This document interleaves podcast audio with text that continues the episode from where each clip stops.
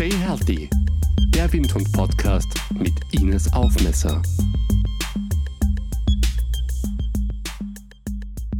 Sitzt du gerade während du diesen Podcast hörst? Dann steh lieber auf oder beweg dich. Denn heute ist Dr. Carmen Jochen bei uns und erzählt uns, was am Sitzen so schlecht ist, ja, warum es uns sogar krank machen kann. Aber zum Glück gibt es etwas, was wir dagegen tun können. Und was, das verrät uns Carmen im Interview. Carmen, ich stehe heute zum ersten Mal, wenn ich einen Podcast mache und das habe ich dir zu verdanken, denn ich habe dein Buch gelesen und weiß jetzt, dass Sitzen eigentlich schlecht für unseren Körper ist. Aber warum eigentlich? Was ist am Sitzen so schlecht? Da gibt es ganz viele verschiedene Mechanismen, die in deinem Körper ablaufen, während du sitzt und vor allem während du lange und ununterbrochen sitzt. Und zwar verändert sich zum Beispiel dein metabolisches Profil, dass der Blutzucker schlechter in die Zellen aufgenommen wird und der Insulin- und Blutzuckerspiegel dadurch ansteigt, was zum Beispiel das Risiko für Diabetes erhöht. Es sind aber auch andere Parameter wie Entzündungsfaktoren, die dann wieder zu Krebsentstehung führen können. Da passiert wirklich eine ganze Menge in deinem Körper, einfach nur indem du lange sitzt und das Sitzen nicht unterbrichst. Und du bist ja eine Expertin fürs Thema Sitzen, weil du dazu forschst. Wo denn genau? Magst du uns das ein bisschen erzählen? Ähm, ich forsche an der Universität Regensburg am Institut für Präventivmedizin und Epidemiologie. Und wie der Name schon sagt, in der Präventivmedizin geht es eben darum, wie man Krankheiten verhindern kann. Und einer der Faktoren ist eben neben vielen anderen das lange Sitzen und wie sich das auf die Gesundheit auswirkt. Und wie, wie kann man denn zum Sitzen forschen? Wie muss ich mir das vorstellen? Wie funktioniert das bei euch? Teilweise funktioniert das auch im Sitzen, dass ja. wir zum Sitzen forschen. ja, das ist so ein bisschen entstanden aus der Forschung zur körperlichen Aktivität und zur Bewegung und den gesundheitlichen Auswirkungen hat man natürlich angefangen zu schauen, wie sich das andere Ende des Bewegungsspektrums, also das Nichtbewegen und das Sitzen, auf die Gesundheit auswirken. Und da gibt es verschiedene Möglichkeiten. Wir fassen vor allem die Studienergebnisse von vielen einzelnen Studien zu großen, aussagekräftigeren Ergebnissen zusammen. Kann man davon leben? Als wissenschaftliche Mitarbeiterin kann ich schon davon leben. es ist jetzt kein lukratives Geschäft, wie wenn man in der freien Wirtschaft oder in der Pharmaindustrie tätig ist. Aber es macht Spaß und ich habe das Gefühl, ich tue was Sinnvolles für die Gesundheit unserer Bevölkerung. Das kann ich mir vorstellen. Ähm, du hast ja das Buch geschrieben, äh, das zum Thema Sitzstreik hat und darin erzählst du uns alles Mögliche, ähm, warum das Sitzen ja eigentlich so schlecht für uns ist. Und unter anderem heißt ein Kapitel, wir sitzen uns zu Tode. Ähm, warum denn? Warum ist das Sitzen so schlecht und warum macht es uns krank? Du hast es am Anfang schon ein bisschen gesagt. Ähm, zum Beispiel kann ich mir vorstellen, ja, das hat eine Auswirkung auf unseren Rücken, aber Sitzen wird auch im Zusammenhang mit Krebs gebracht oder mit äh, Diabetes Typ 2. Ist das Panikmacherei oder ist das, wirklich, äh, ist das wirklich so, dass das eine Auswirkung hat? Es hat tatsächlich eine Auswirkung, nicht auf alles Mögliche, also auf die, die Knochengesundheit und die Haltung schon. Das ist allerdings nicht unser Forschungsschwerpunkt. Da geht es wirklich eher um die, die metabolischen Effekte und auch auf Herz-Kreislauf-Mechanismen, die dann wiederum zu Erkrankungen führen können, vor allem eben aus dem Bereich Schlaganfall, Herzinfarkt, Herz-Kreislauf-Erkrankungen allgemein. Diabetes mellitus Typ 2 ist eine der Erkrankungen, die sehr stark mit dem langen Sitzen zusammenhängen. Übergewicht und starkes Übergewicht werden auch dadurch begünstigt. Und auch einige Krebserkrankungen, wie zum Beispiel auch Brustkrebs, ist ähm, nachweislich gesichert, dass es mit langem Sitzen auch zunimmt als Risiko. Und im Zuge dessen auch die Sterblichkeit. Also man stirbt dann auch früher an solchen Erkrankungen und häufiger an solchen Erkrankungen, wenn man eben länger sitzt im Vergleich zu Personen, die weniger lange sitzen. Deswegen heißt dieses Kapitel, wir sitzen uns zu Tode. Und was bedeutet das jetzt im Alltag? Was kann ich jetzt machen, um gar nicht erst zu erkranken? Oder wenn ich erkrankt bin, hat das Sitzen dann auch wirklich noch einen Einfluss? Ja, für den Alltag ist das relativ einfach. Du musst dein Sitzen einfach häufiger unterbrechen, insgesamt weniger sitzen und in der Zeit, in der du nicht sitzt, ein bisschen aktiver sein. Dann kannst du das, kannst du schon ganz viel erreichen für deine Gesundheit. Ja. Und, und, wenn ich jetzt schon erkrankt bin, hat das Sitzen dann auch noch eine Auswirkung? Dazu gibt es noch nicht so viel Forschung im Moment. Die, solche Forschung gibt es eher bei Patienten, bei Krebspatienten beispielsweise, wie sich Bewegung dann auf das Outcome der Erkrankung auswirkt. Beim Sitzen gibt es da noch nicht so viel Forschung, weil da die Grundlage als Primärprävention, also wie kann ich die Krankheit verhindern, die ist gerade noch am Laufen. Also wir sind noch einen Schritt zurück sozusagen. Da kommt noch mehr. Jetzt wissen wir schon, was es für eine Auswirkung hat, das Sitzen, und trotzdem sitzen wir dauernd und überall. Also was sind denn so die häufigsten Bereiche im Leben, in denen wir sitzen? Ja, das lässt sich ganz grob in drei große Bereiche einteilen. Das ist einmal der Arbeitsplatz, wo viele Leute viel Zeit mit Sitzen verbringen. Dann die Freizeit, zum Beispiel abends oder am Wochenende vor dem Fernseher, am Bildschirm. Und natürlich der Transport, also Autofahren, öffentliche Verkehrsmittel, wo auch sehr, sehr viel gesessen wird. Und was können wir jetzt denn konkret tun? Also gerade am Arbeitsplatz sind ja wahnsinnig viele Menschen äh, betroffen. Ich denke da an Menschen, die in einem Büro arbeiten, an Lkw-Fahrer, an Taxifahrer. Gut, im Büro habe ich besser die Möglichkeit aufzustehen, aber, aber wie sieht es denn bei Lkw-Fahrern aus? Gibt es da eine Empfehlung von dir? Also für Lkw-Fahrer oder auch andere Berufsgruppen, die zwangsweise viel sitzen müssen, habe ich tatsächlich keine gute Empfehlung, außer dass sie vielleicht häufiger Pausen machen und aussteigen, um wirklich einmal wieder ins Stehen oder in die Bewegung zu kommen. Das ist, glaube ich, im Alltag dann auch schwierig, schwer machbar, weil lange Strecken in kurzer Zeit zurückgelegt werden müssen. Am Büro, Arbeitsplatz ist das auf jeden Fall einfacher. Was hast du denn da zum Beispiel für Tipps? Oder, oder hast du eine Zahl, wie viele Stunden denn die Menschen so im Schnitt sitzen? Das ja, das ist ganz interessant. Ein Kind, bevor es in die Schule kommt, also so bis zum Alter von sechs Jahren, sitzt maximal vier Stunden am Tag, was eh schon recht viel ist für Kinder, die eigentlich immer einen natürlichen Bewegungsdrang haben. Und sobald das Kind in die Schule kommt, ähm, bis zum Jugendalter steigt das an und erreicht dann so ein Maximum von durchschnittlich, also es sind Durchschnittswerte neun Stunden am Tag. Und im Erwachsenenalter sind es durchschnittlich rund acht Stunden, mhm. die Mann oder Frau im Sitzen verbringt. Es ist eigentlich unglaublich, wenn man weiß, dass man zusätzlich auch noch sieben bis acht Stunden schläft und genau. dann eigentlich die andere Zeit fast nur sitzt. Aber lass uns jetzt genau. nochmal aufs Büro zurückkommen. Da gibt es ja einiges, was wir machen können. Was sind denn so deine, deine wichtigsten Tipps? Ja, das geht relativ einfach, dass man auch seinen herkömmlichen ähm, Büro- und Schreibtisch-Arbeitsplatz in einen Arbeitsplatz verwandelt, an dem man eben nicht nur sitzen muss. Man muss versuchen, alle möglichen Gegenstände, also das Telefon oder Papierstifte und Locher, Tacker, den Mülleimer ein bisschen weiter wegzustellen, sodass man es mit dem natürlichen Greifraum, wie man eben den Arm ausstreckt, nicht erreichen kann, sondern einfach kurz aufstehen muss, um dorthin zu kommen. Wenn das Telefon klingelt, dann stehe ich auf, gehe zwei Schritte, und muss dann im Stehen telefonieren. Das sind ganz einfache Sachen. Und, und, das klingt jetzt eigentlich so, so wenig. Warum bringt das schon was, wenn ich nur kurz aufstehe und vielleicht mal, wenn ich drei Minuten telefoniere, durch den Raum laufe? Weil allein dadurch dein Stoffwechsel und auch deine ganze Hämodynamik, dein, deine, dein Blutkreislauf wieder in Schwung kommt und wieder metabolische und physiologische Mechanismen in Gang gesetzt werden, die eben dazu beitragen, die Entstehung von Krankheiten auf lange Sicht zu verhindern. Jetzt haben wir schon über, ein bisschen über den Arbeitsplatz gesprochen. Wie ist es denn bei Transportwegen? Oftmals kann ich das ja gar nicht vermeiden, ähm, dass ich mit dem Auto zum Beispiel zur Arbeit fahren muss, wenn ich einen langen Arbeitsweg habe. Was kann ich denn da machen? Ja, da gebe ich dir recht, wobei ich schon auch immer sage, man kann viele Wege doch auch anders zurücklegen als mit dem Auto und dadurch ein bisschen aktiver sein, sei es mit einem Fahrrad, E-Bike oder mit den öffentlichen Verkehrsmitteln, in denen man auch aufstehen kann und ja nicht ans Sitzen gezwungen oder dazu gezwungen wird. Äh, beim Autofahren gebe ich dir recht, wenn man wirklich lange fahren muss, dann muss man dabei sitzen, definitiv. Aber man kann vielleicht versuchen, nach 45 Minuten, wenn man 90 Minuten fährt, nach 45 Minuten eine kleine Pause zu machen, einmal aufzustehen, rauszugehen, ein Glas Wasser zu trinken. Dann hätte man seinem Körper schon einen Gefallen getan.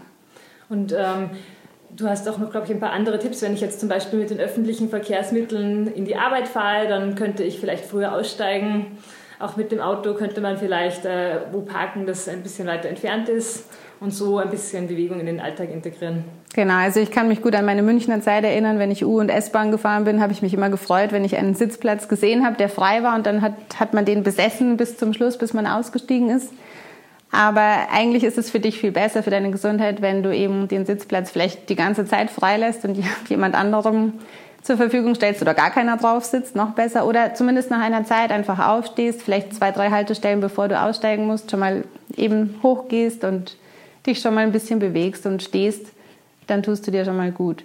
Oder wie du gesagt hast, mit dem Bus oder auch mit, der, mit den öffentlichen Verkehrsmitteln, dass man ein, zwei Haltestellen vorher aussteigt und den Rest zu Fuß geht. Ja, Klingt machbar. Ist es.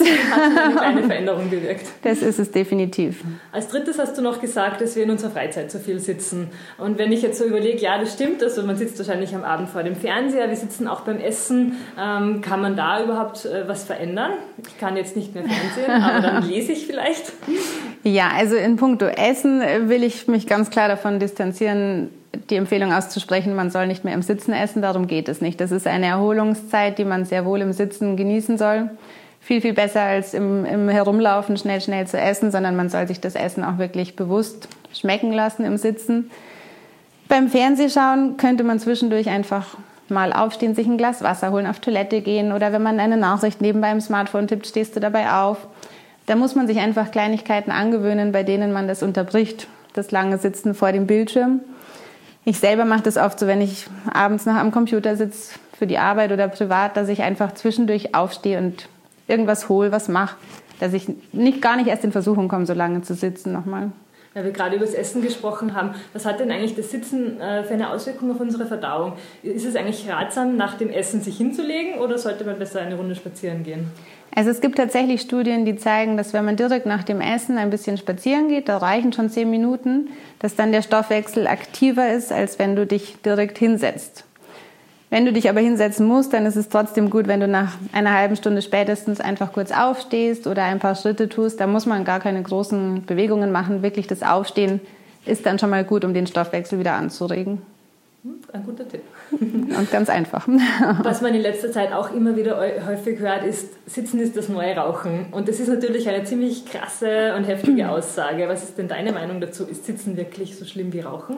Ja, das ist sehr medienwirksam, dieser Spruch. Und da ist auch einiges ähm, an Gemeinsamkeiten tatsächlich vorhanden zwischen dem Sitzen und dem Rauchen. Beides ist relativ häufig verbreitet in unserer Bevölkerung. Beides sind Gesundheitsrisiken, die eben nachteilig auf unsere Gesundheit sich auswirken diese Tabakwarnungen, ähm, dass Rauchen sich schädlich auf die Gesundheit auswirkt, die könnte man auch auf einen Stuhl kleben. Das wäre auch richtig. Also insofern haben sie tatsächlich Gemeinsamkeiten. Allerdings ist Rauchen definitiv schädlicher für die Gesundheit als langes Sitzen. Da gibt es auch Studien, die genau diese Unterschiede untersucht haben und gesehen haben, dass viel, viel mehr Menschen sterben, weil sie rauchen, als Menschen, weil sie lange sitzen. Und Rauchen ist auch nicht, also Entschuldigung, Rauchen ist schädlich auch für die Mitmenschen. Durch ja. den Passivrauch beim Sitzen stört es dich nicht und deine Gesundheit, wenn ich mich jetzt hinsetzen würde. Und Sitzen macht ähm, zumindest nach aktuellem Forschungsstand auch nicht abhängig. Ja, das stimmt. Wobei, wenn man sich immer überall hinsetzen will, also hinsetzen will, habe ich manchmal schon das Gefühl, es ist eine Art von Sucht oder eine Art von Gewohnheit vielleicht. Allerdings kommt man nicht auf Entzug, wenn man nicht sitzen muss. Man das fühlt stimmt. sich dann vielleicht ähm, anders. Genau, aber es ist kein, kein, kein psychischer, keine psychische Abhängigkeit sozusagen. Wenn wir jetzt in der Geschichte ein bisschen zurückgehen, woher kommt denn das eigentlich, dass wir so viel sitzen? Oder seit wann sitzt der Mensch eigentlich so viel? Ja, eigentlich noch gar nicht so lange, weil wenn man jetzt unsere Entwicklung im Laufe der letzten paar Millionen Jahre Jahre betrachtet, dann waren wir eigentlich immer eher mehr aktiv und haben uns aufgerichtet, bewegt, haben den ganzen Tag damit verbracht, unsere Nahrung zu suchen und ähm, ja, uns einfach sehr, sehr viel zu bewegen. Und irgendwann wurde der Mensch sesshaft und eben genau mit dieser Sesshaftwerdung, wo auch schon das Wort wieder mit drin steckt, hat man angefangen, auch sich niederzulassen. Früher eher noch mehr in so einer Hockposition oder einfach auf einem Baumstamm oder auf Sachen, die eben rumstanden, wo man es sicherlich nicht lange ausgehalten hat, wie auf einem Sofa heutzutage. Und letzten Endes äh, kam dann äh, die Entwicklung des Wiener Kaffeehausstuhls dazu, was ich immer ganz lustig finde, der dann ähm, wirklich industriell als Massenprodukt hergestellt wurde und somit auch für die breite Bevölkerung zugänglich war, was vorher das Sitzen war ein Privileg von, von höheren äh, Bevölkerungsebenen wie Königin zum Beispiel.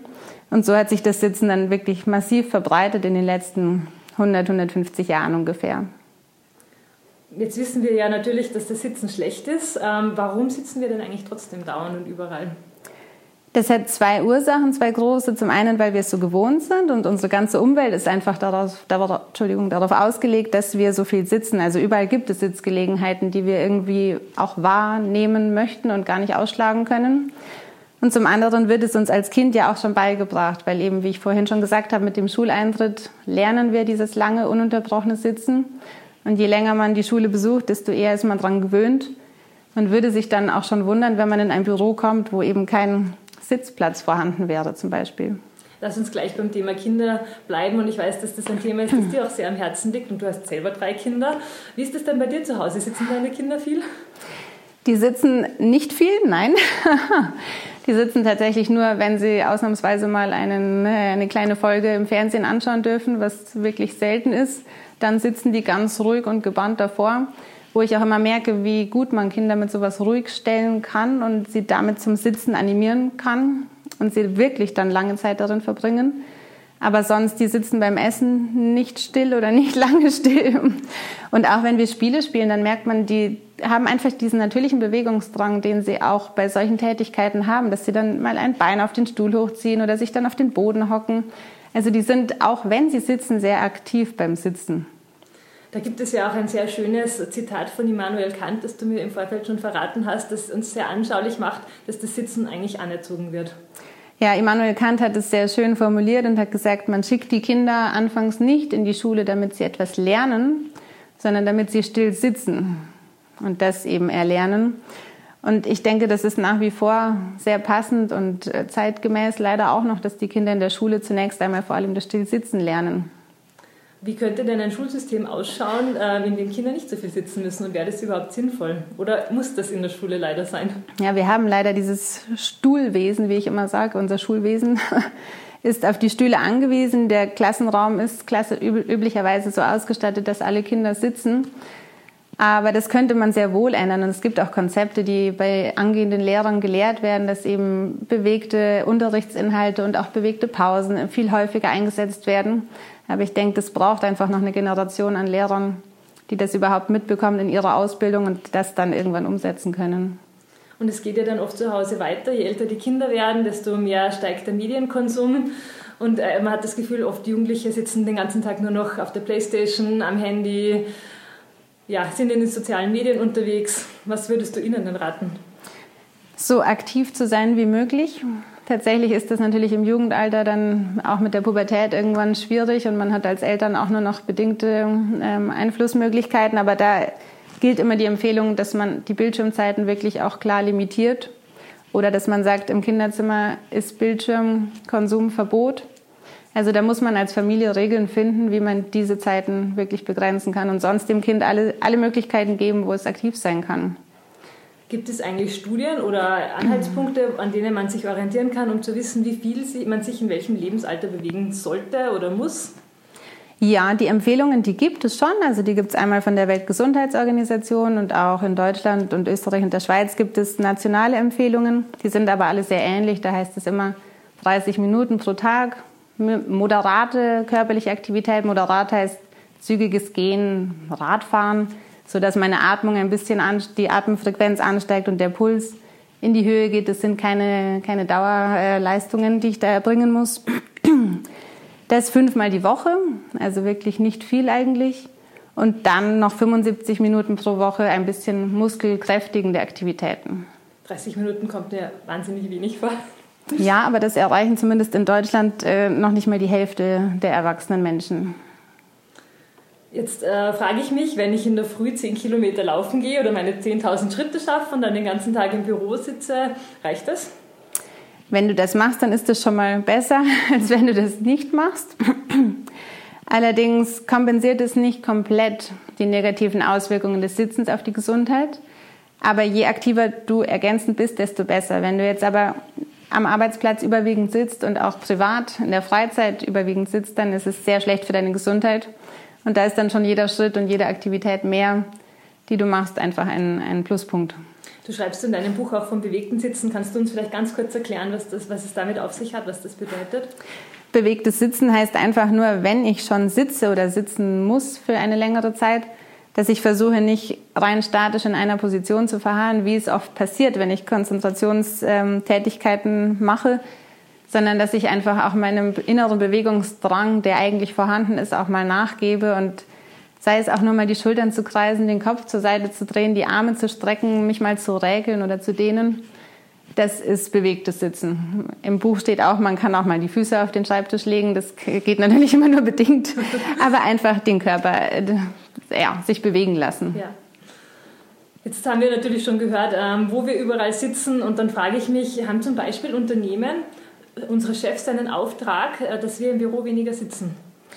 Ja, definitiv. Also im Sinne von betrieblicher Gesundheitsförderung und betrieblichem Gesundheitsmanagement hat ähm, das Unternehmen sehr wohl einen Auftrag und auch die Möglichkeit, ähm, die Mitarbeiter gesund zu erhalten.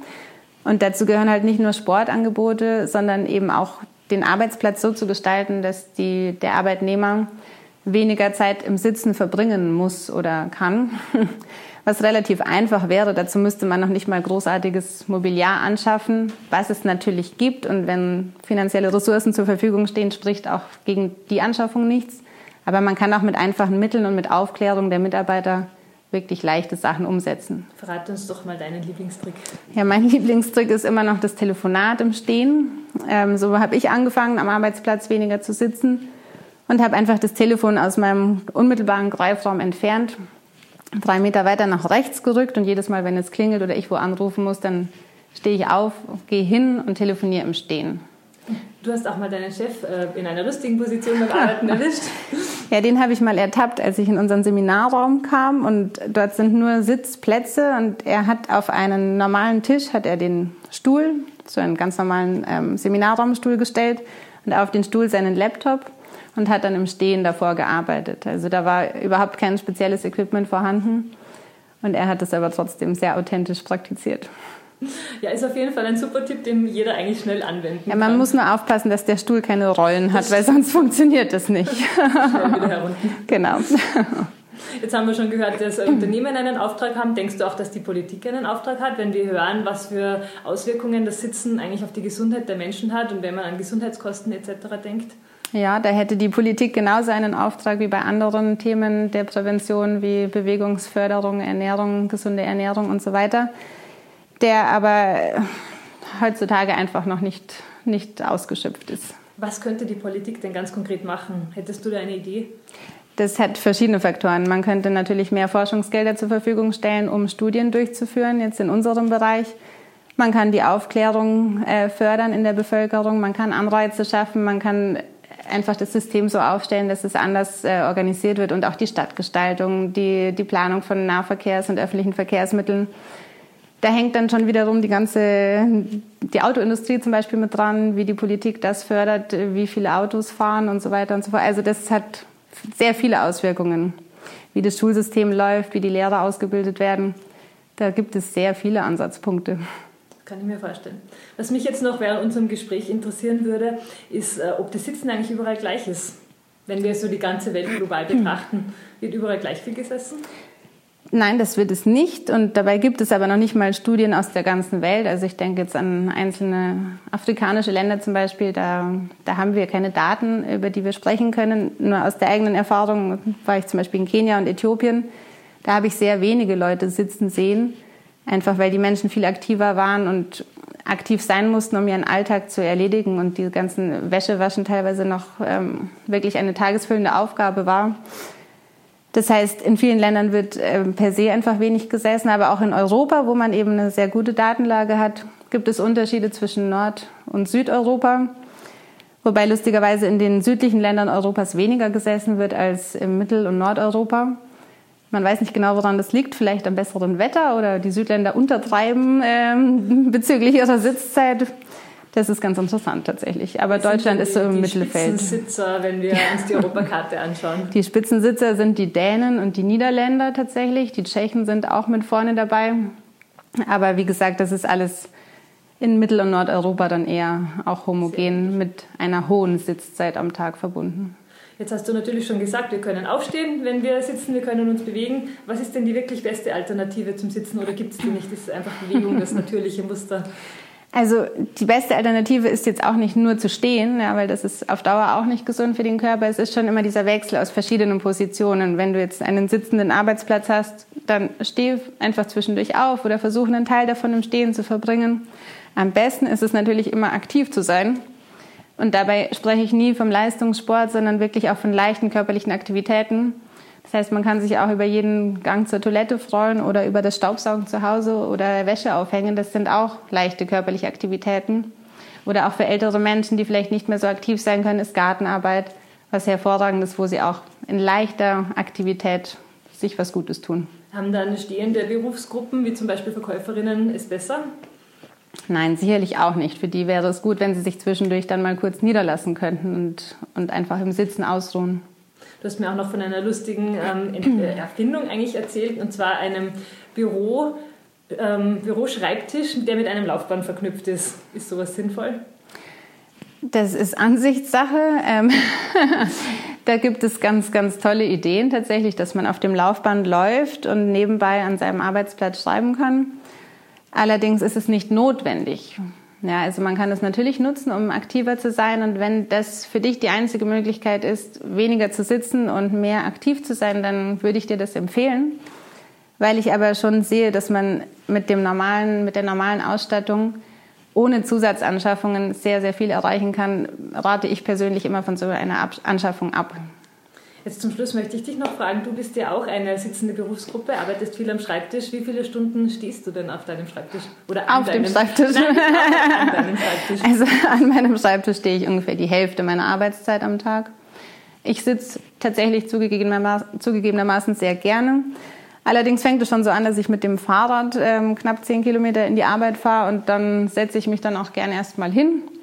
Und ich habe dann aber meinen natürlichen Drang, einfach aufzustehen. Das ist manchmal nach einer halben Stunde, nach einer Stunde, dann stehe ich auf und mache eine Tätigkeit im Stehen fertig und das wechselt sich immer so ab. Aber um den Daumen gepeilt, ähm, die Hälfte der Zeit verbringe ich im Stehen oder im Sitzen. Und war das für dich schon immer so oder hast du dir das auch, sagen wir mal, antrainieren müssen? Na, ja, nein. ich bin eigentlich ein sehr aktiver Mensch und habe mir das jetzt nicht so antrainieren müssen. Wir hatten vorher zum Beispiel ja, keine höhenverstellbaren Schreibtische. Da bin ich mehr gesessen tatsächlich. Da habe ich das noch nicht so verinnerlicht, eher durch so Telefonate im Stehen oder eben den Gang ins Nachbarbüro, statt die E-Mail zu schicken. Das schon, aber jetzt der Schreibtisch hat es mir schon nochmal erleichtert. Das kann ich mir vorstellen. Erinnerst du dich also selber daran, nicht zu sitzen oder kommt es bei dir schon ganz natürlich der Drang? Das kommt tatsächlich ganz natürlich. Und ich glaube, dass jeder Mensch den, diesen, hat, äh, diesen Drang hat und dass wir es eher verlernt haben, darauf zu hören und zu reagieren. Hast du eine, zum Abschluss noch einen Tipp, wie wir wieder mehr auf unseren Körper hören können, um uns mehr zu bewegen? Naja, da gilt wahrscheinlich das allgemeine, äh, die allgemeine Empfehlung, ein bisschen achtsamer und aufmerksamer mit sich selber in den Tag zu gehen. Und manchmal ist weniger halt auch einfach mehr. Dann sage ich danke, Karin. Ja, danke ebenso.